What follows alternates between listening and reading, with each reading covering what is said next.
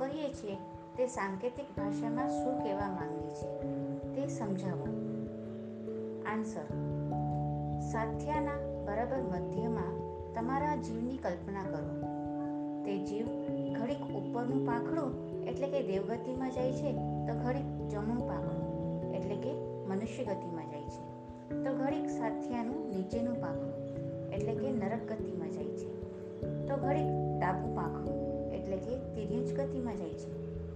ભગવાને સમગ્ર સંસારના આ ચાર ગતિમાં વિભાગ કરી આપ્યા છે. ગમે તેવો વિદ્વાન પણ સંસારની આ ચાર ગતિ સિવાય પાંચમી ગતિ બતાવી શકે નહીં. પાંચમી ગતિ એટલે સંસારની બહાર, એટલે કે મોક્ષ. પરંતુ આ સાથિયાની ચાર ગતિ એટલી ગહન છે કે તે ચાર ગતિને સમજતા સમજતા કદાચ વર્ષો નીકળી જાય.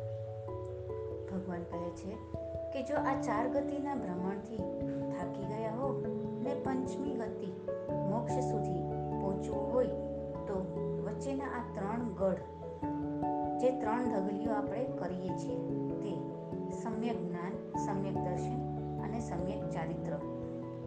આ ત્રણ ગઢ પસાર કરવા જ પડશે. તો જ સિદ્ધશિલાની ઉપર એ જીવ હું પહોંચી શકીશ ને તો જ તારો વાસ સિદ્ધ ક્ષેત્રમાં થશે. આપણા પૂર્વચાર્યો ખૂબ જ દીર્ઘદ્રષ્ટિ ને દૂરંદેશી હતા. એમણે સંપૂર્ણ જૈન તત્વજ્ઞાન આ દેરાસરના સાથ્યામાં સાંકેતિક ભાષામાં મૂક્યું છે.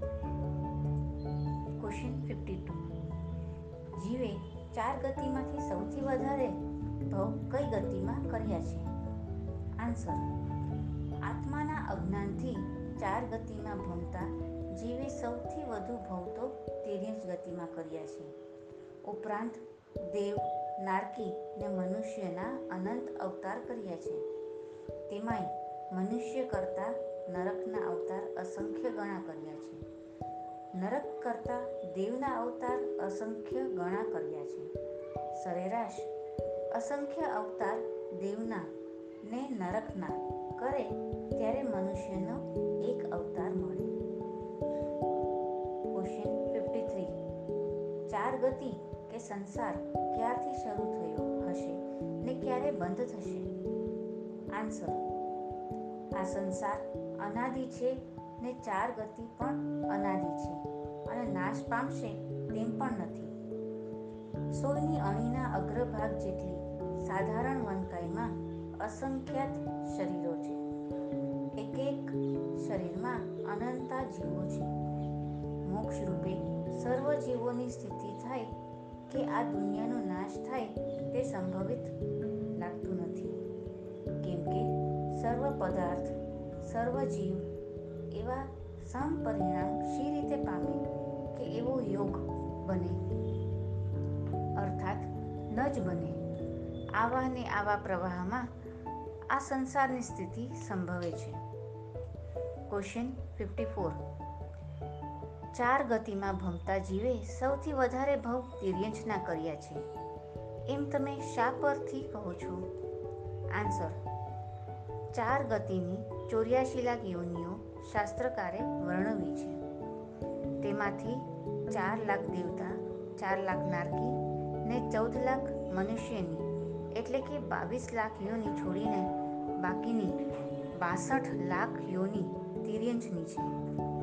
એટલે સ્વાભાવિક છે કે જીવે તિર્યંજના જ ભવ વધારે કર્યા છે. વળી નિગોદનો જીવ પણ તિર્યંશમાં જ ગણાય.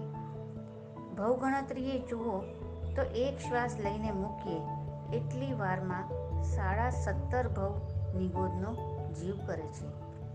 આ બધા ભવની ગણતરી કરીએ તો સમજી શકાશે કે જીવે તિરિંજના ભવ જ સૌથી વધારે કર્યા છે.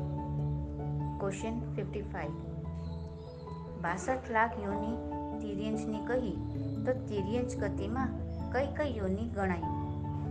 આન્સર તિર્યંચ ગતિમાં સાત લાખ પૃથ્વીકાય એટલે માટી, મીઠું, બધી જ ધાતુ, રત્નો, હીરા વગેરે. પછી સાત લાખ અપકાય તેમાં પાણીના જીવો. પછી સાત લાખ તેવુકાય તેમાં અગ્નિના જીવો. પછી સાત લાખ વાયુકાય પછી દસ લાખ પ્રત્યેક વનસ્પતિકાય ચૌદ લાખ સાધારણ વનસ્પતિકાય તેમાં સાત લાખ સૂક્ષ્મ નિગોધ ને સાત લાખ બાદર નિગોધ. બે લાખ બે ઇન્દ્રિયવાળા જીવ, બે લાખ ત્રણ ઇન્દ્રિયવાળા જીવ બે લાખ ચાર ઇન્દ્રિયવાળા જીવ, ચાર લાખ તિર્યંચ પંચેન્દ્રિય. આમ કુલ બાસઠ લાખ યોનિ તિર્યંચની ગણાય. આ દરેક યોનિમાં જીવ અનંતિવાર જઈને આવ્યો હશે. ને કેવા કેવા દુઃખ સહન કર્યા હશે તેની કલ્પના કરશો તો ધ્રુજી ઉઠશો. ક્વેશ્ચન ફિફ્ટી સિક્સ ચાર ગતિના જીવોની સંખ્યા શું કદી વધઘટ થાય છે જ? થાય જ નહીં. આન્સર કરણાનુયોગમાં ચાર ગતિના જીવોની નિશ્ચિત સંખ્યા લખેલી છે. તે કદી વધતી ઓછી પણ થતી નથી. જીવ નિગોદમાંથી બે હજાર સાગરોપમ માટે નીકળે છે. તે સમય પૂરો થતાં સુધીમાં જીવનો મોક્ષ થાય તો થાય, નહીતર જીવ પાછો એકેન્દ્રિય કે નિગોદમાં ચાલ્યું જાય છે. તેમાં પણ બે ઇન્દ્રિયના આટલા ભાવ, ત્રણ ઇન્દ્રિયના આટલા ભાવ, ચાર ઇન્દ્રિયના આટલા આટલા ભાવ ધારણ કરે છે. મનુષ્યના ફક્ત ફોર્ટી એટ ભાવ મળે છે. એમાં એ આ માનવ ભાવ કેટલામો હશે? કોને ખબર? કદાચ એક, બે માનવ ભાવ જ હાથમાં રહ્યા હોય. માટે હે જીવ, જો પાછા એકેન્દ્રિયમાં ન ચાલ્યા જવું હોય તો પુરુષાર્થ કરી મોક્ષ તરફ પ્રયાણ કર. આમ ચાર ગતિના જીવોની સંખ્યા નિશ્ચિત છે. નહીં તો આખી વ્યવસ્થા કેવી રીતે બને? ક્યાંક તો અધિક ભીડ એકઠી થઈ જાય ને ક્યાંક સ્થાન ખાલી પડ્યા રહે, પણ એમ થતું નથી. ક્વેશ્ચન ફિફ્ટી સેવન જેમાં મૂળ થયા તેમાં ગયા. એટલે શું? આન્સર મૂળ એટલે મુગ્ધ જેમાં મુગ્ધ થયા તે ગતિમાં જવાની તૈયારી કરી લીધી ઘણા પાણી જોઈને, બરફ જોઈને મુગ્ધ થઈ જાય છે. કલાકોના કલાકો બાથટબમાં પડ્યા રહેવું ગમે. વોટર પાર્ક નદી, તળાવ, ઝરણા, સરોવર, હિમવર્ષા જોઈને આનંદ વિભોર બની જવાય. ઘરમાં કે બહાર અહીંનું જ પાણી ભાવે ને ત્યાંનું તો ભાવે જ નહીં. વગેરેમાં જ્યાં જ્યાં મૂળ થયા ત્યાં જવાની. એટલે કે પાણીકાઈમાં જન્મ ધારણ કરવાની જીવે તૈયારી કરી લીધી. હીરા, સોનું, ચાંદી, ઘર ઇમારત એ બધું જ પૃથ્વીકાયના જીવના મૃત ક્લેવર છે. સોના, ચાંદીના દાગીના જોઈને મુગ્ધ બન્યા. બહુ સરસ બહુ સરસ આટલું સુંદર તો ક્યાંય જોયું જ નથી. હીરાનો હાર ભલે લોકરમાં પડ્યો હોય, પરંતુ હાલતા ચાલતા કામ કરતા એ જ યાદ આવે. સમજી લેવાનું કે પૃથ્વીકાયમાં મુગ્ધ બન્યા, એટલે પૃથ્વીકાયમાં જવાની તૈયારી કરી લીધી. તેવી જ રીતે એસી જોઈએ એસી વગર રહેવાય જ નહીં. ઠંડા પવનની લહેરખી આવે ને એમાં મુગ્ધ બન્યા ગરમીમાં લાઈટ ચાલી જાય ને પંખા વગર હાઈ બોય થઈ જાય. સમજી લેવું કે વાયુકાઈમાં જવાની તૈયારી કરી લીધી. શાકભાજી ફ્રૂટ કે ખાવાની કોઈ પણ વાનગીમાં મૂળ બન્યા. કુણી કુણી કાકડી બહુ જ ભાવે. ખાધા જ કરીએ એવું મન થાય. બે વર્ષ પહેલાં ખાધેલી હોટલની વાનગી હજીએ યાદ આવે. સમજી લેવું, પાછા વનસ્પતિ કાયમાં જવાની તૈયારી કરી લીધી.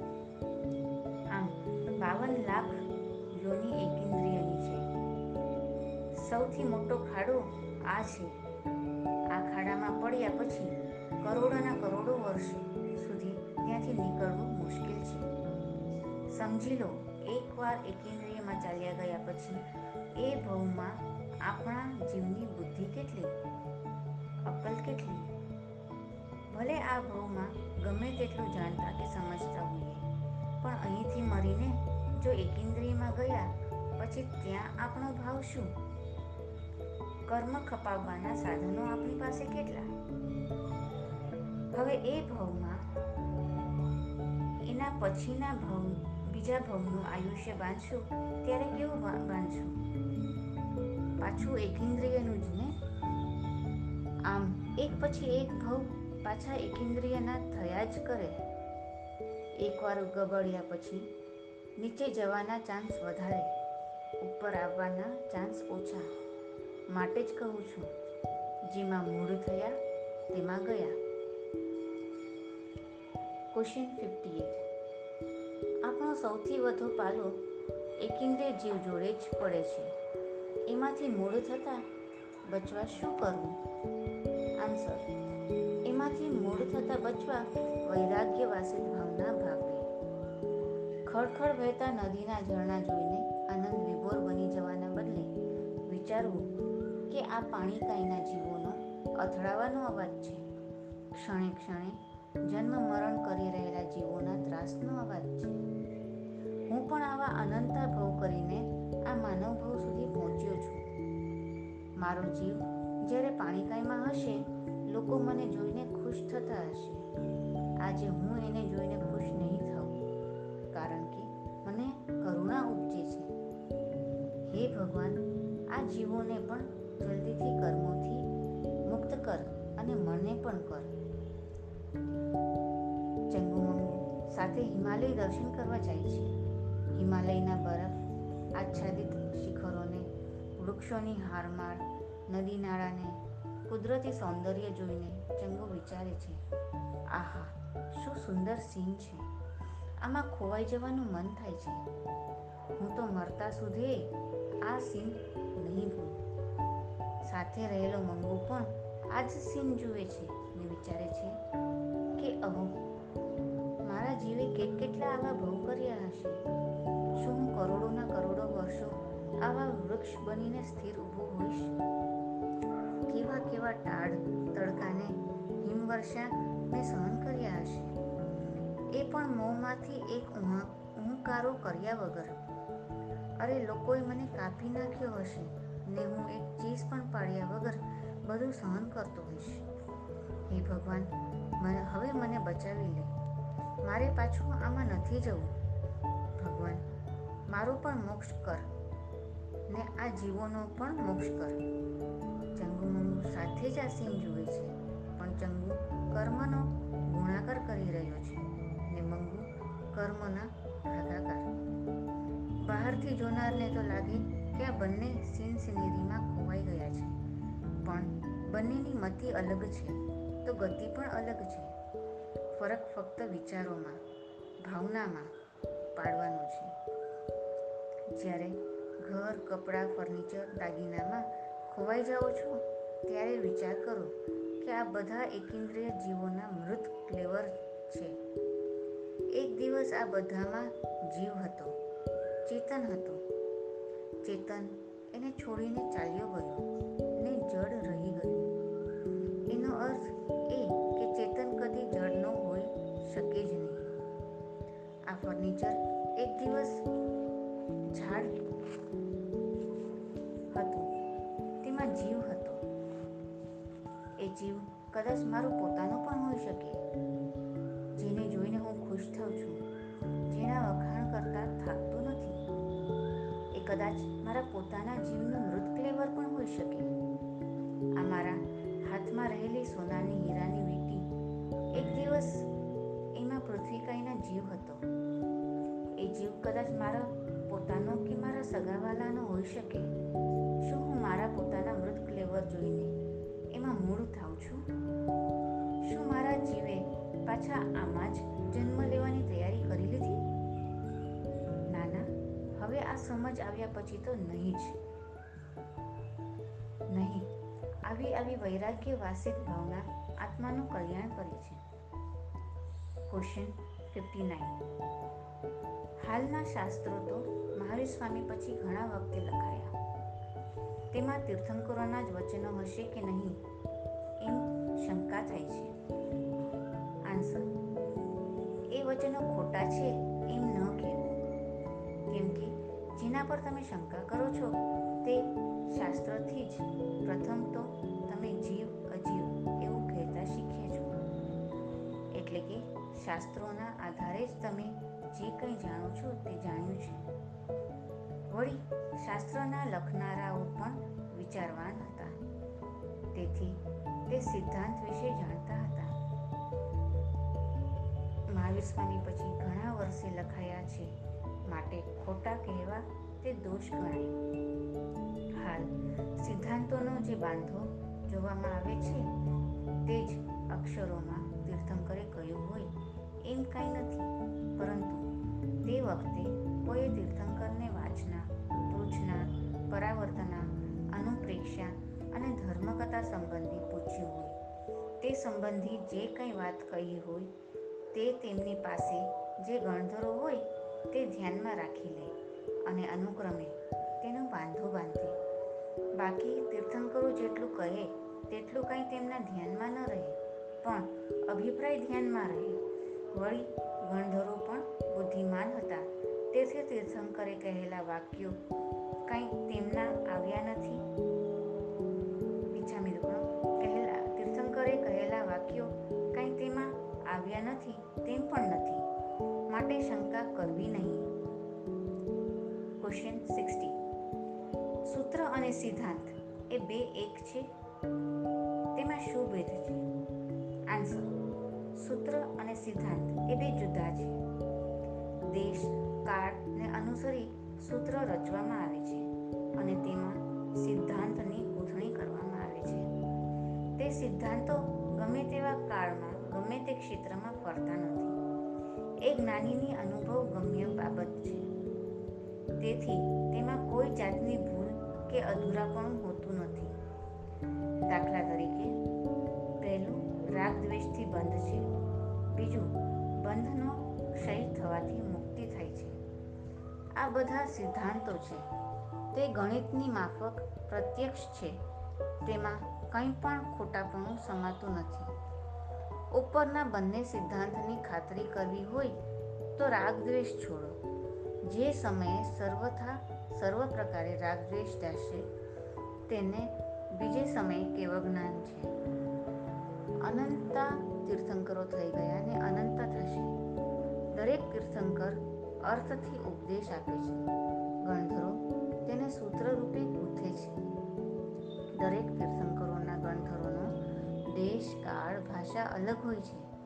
માટે સૂત્ર રૂપે અલગતા હોવા છતાં પણ તેમાં ઉપદેશ તો સિદ્ધાંત રૂપે તો એક જ છે. અનંતા તીર્થંકરોએ ઉપદેશેલો ધર્મ સિદ્ધાંત રૂપે એક જ છે ને અનંતકાળ સુધી એક જ રહેશે.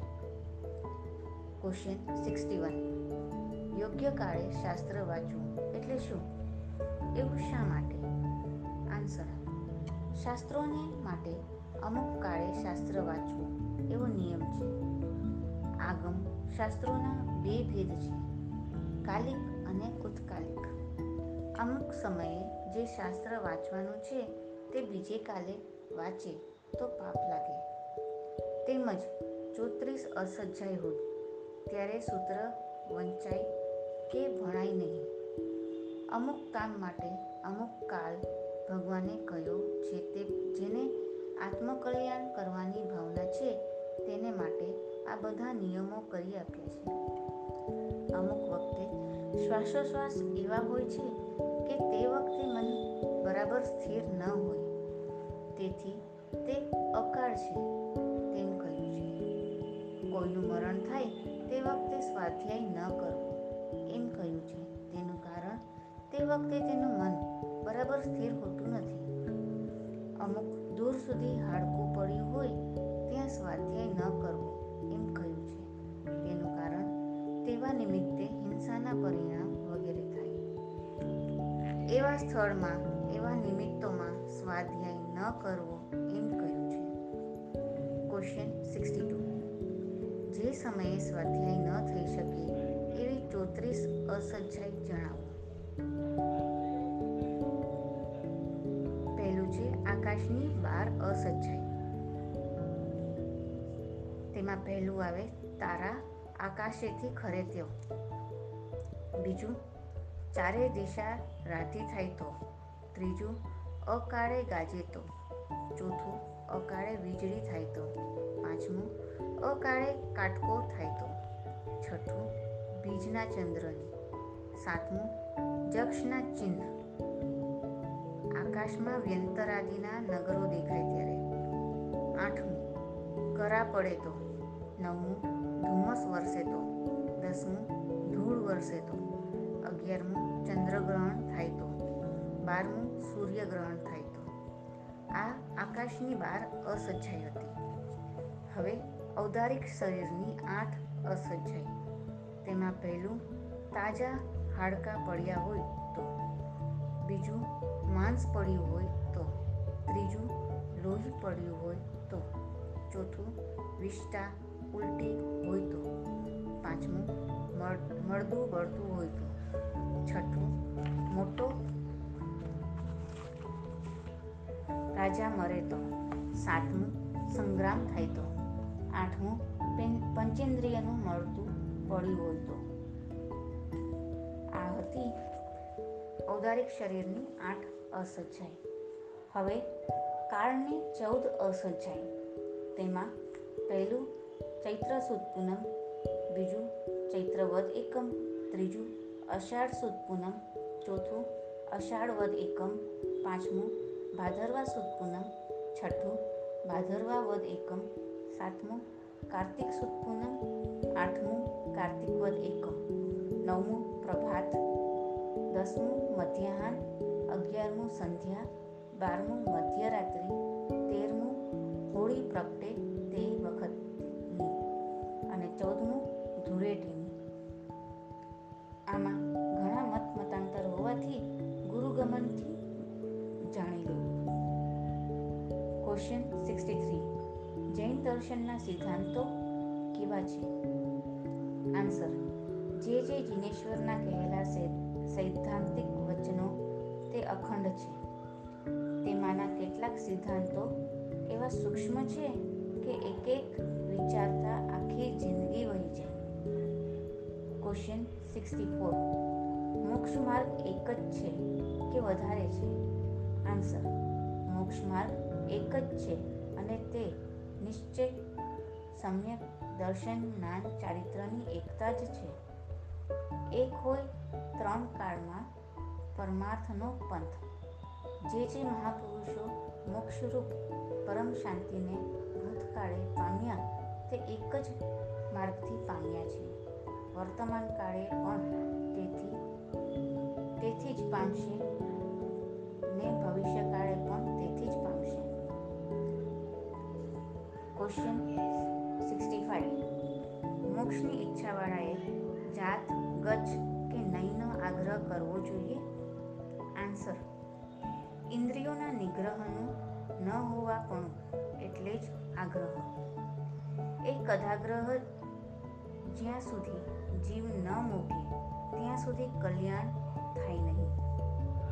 છોડી મત દર્શન તણું, આગ્રહ તેમ વિકલ કહ્યો માર્ગ આ સાધશે? જન્મ તે હના અલ્પ. જેને માર્ગની ઈચ્છા કરી હોય તેવા પ્રાણીએ મત ગચ્છ કે નહીંનો આગ્રહ છોડી દેવો. નહીં તો તેથી વિષમ ફળની પ્રાપ્તિ થાય છે. જેણે એ આગ્રહ છોડ્યો છે તે કોઈ પ્રાણીને દુભવતો નથી. ક્વેશ્ચન સિક્સટી સિક્સ અત્યારે ધર્મ સંબંધી જૈન સમાજની દશા કેવી વર્તે છે? આન્સર જૈન સમુદાયમાં પરસ્પર બહુ ભેદભાવ પડી ગયા છે. પરસ્પર નિંદા ગ્રંથોની જંજાળ માંડી બેઠી, બેઠા છે. પણ તત્વને કોઈક જ જાણે છે. જાણીને અહમપદ કરનારા પણ છે. નાનીના વિરહ પછી ઘણો કાળ જાય એટલે અંધકાર છવાઈ જવાથી અજ્ઞાનની પ્રવૃત્તિ થાય અને જ્ઞાની પુરુષોના વચનો ન સમજાય તેથી લોકોને અવળું ભાષે ને ગચ્છના ભેદ પાડે. મતભેદ રાખીને કોઈ મોક્ષ પામ્યા નથી. વિચારીને જેણે મતભેદ ટાળ્યો, તે અંતરવૃત્તિ પામી, ક્રમે કરી મોક્ષને પામ્યા છે ને પામશે. કેળવણી પામેલાને ધર્મ તત્વ પર મૂળથી શ્રદ્ધા જણાતી નથી. તેથી તેમને ધર્મની દુર્લભતા થઈ પડી છે ને કેળવણી વગરના લોકો એમ માને છે કે બાપદાદા જે ધર્મને સ્વીકારતા આવ્યા છે, તે જ વિતરાગનો બોધેલો ધર્મ છે. બાકી જૈન નામે પ્રવર્તે છે. તે મત મઘળા અસત છે. સ્મશાન વૈરાગ્યમાં લેવાયેલી દિશા વધારે જોવા મળે છે. શિક્ષાની સાપેક્ષ સ્ફુરણાથી પ્રાપ્ત થયેલી દીક્ષાવાળો પુરુષ તમને વિરલ જ દેખાશે. સંશોધક પુરુષો બહુ ઓછા છે. બાકી તો સાચી કે જૂઠી સૌ પોતપોતાની ગાય છે. આમ જૈન દર્શનની દશા જોઈને કરુણા ઉપજે તેવું છે. જીવે જે કંઈ કરવાનું છે તે આત્માના ઉપકાર અર્થે કરવાનું છે. તે વાત તેઓ ભૂલી ગયા છે. હાલમાં જૈનોમાં ચોરાશીથી સો ગજ થઈ ગયા છે. તે બધામાં કદાગ્રહો થઈ ગયા છે. છતાં, તેઓ બધા કહે છે કે જૈન ધર્મમાં અમે છીએ. જૈન ધર્મ અમારો છે. અમારો ધર્મ શું? મહાસાગર કોઈનો નથી. તેમ ધર્મ કોઈના બાપનો નથી. જીવનું સ્વરૂપ શ્વેતાંબર, દિગંબર સ્થાનકવાસી નથી. જીવનું સ્વરૂપ કોળ નથી, જાતિ નથી. વર્ણ નથી. તેને આવી માઠી કલ્પનાઓ કરી આગ્રહથી વર્તાવવો એ કેવું અજ્ઞાન છે? ક્રિયા વૈરાગ્ય આદિમાં જો આત્માનું જ્ઞાન હોય, તો શોભે. નહીં તો ન શોભે. જૈનમાં હાલમાં આત્માનો ભૂલાવો થઈ ગયો છે. ક્વેશ્ચન સિક્સટી સેવન અત્યારે જૈન ધર્મમાં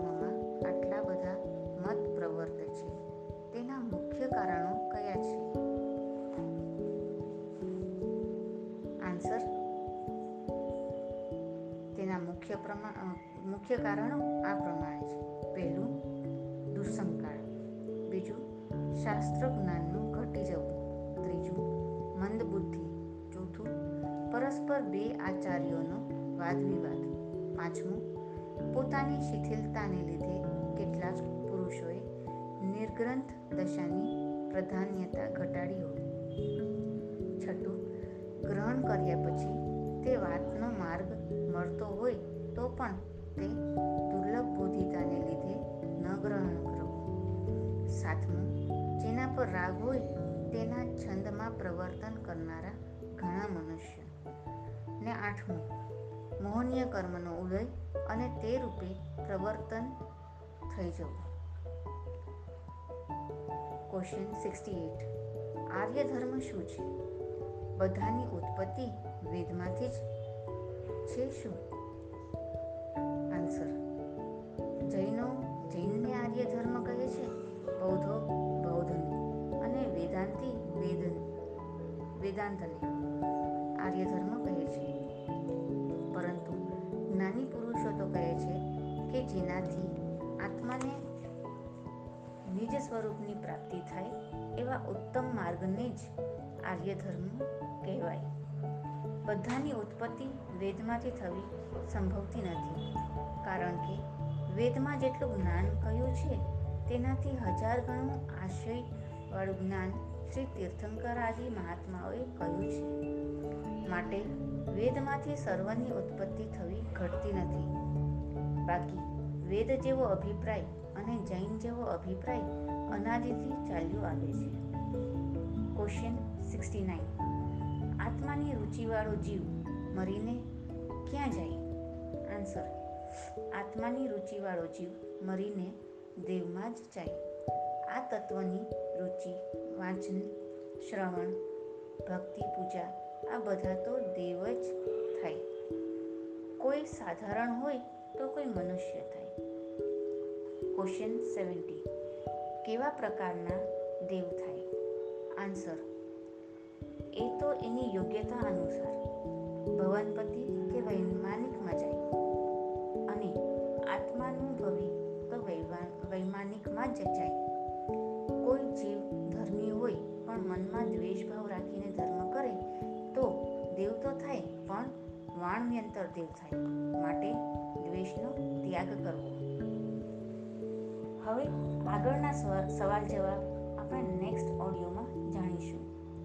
જીન આજ્ઞા વિરુદ્ધ કંઈ પણ બોલાયું હોય, તો મિચ્છામી દુકડમ. પ્રણામ.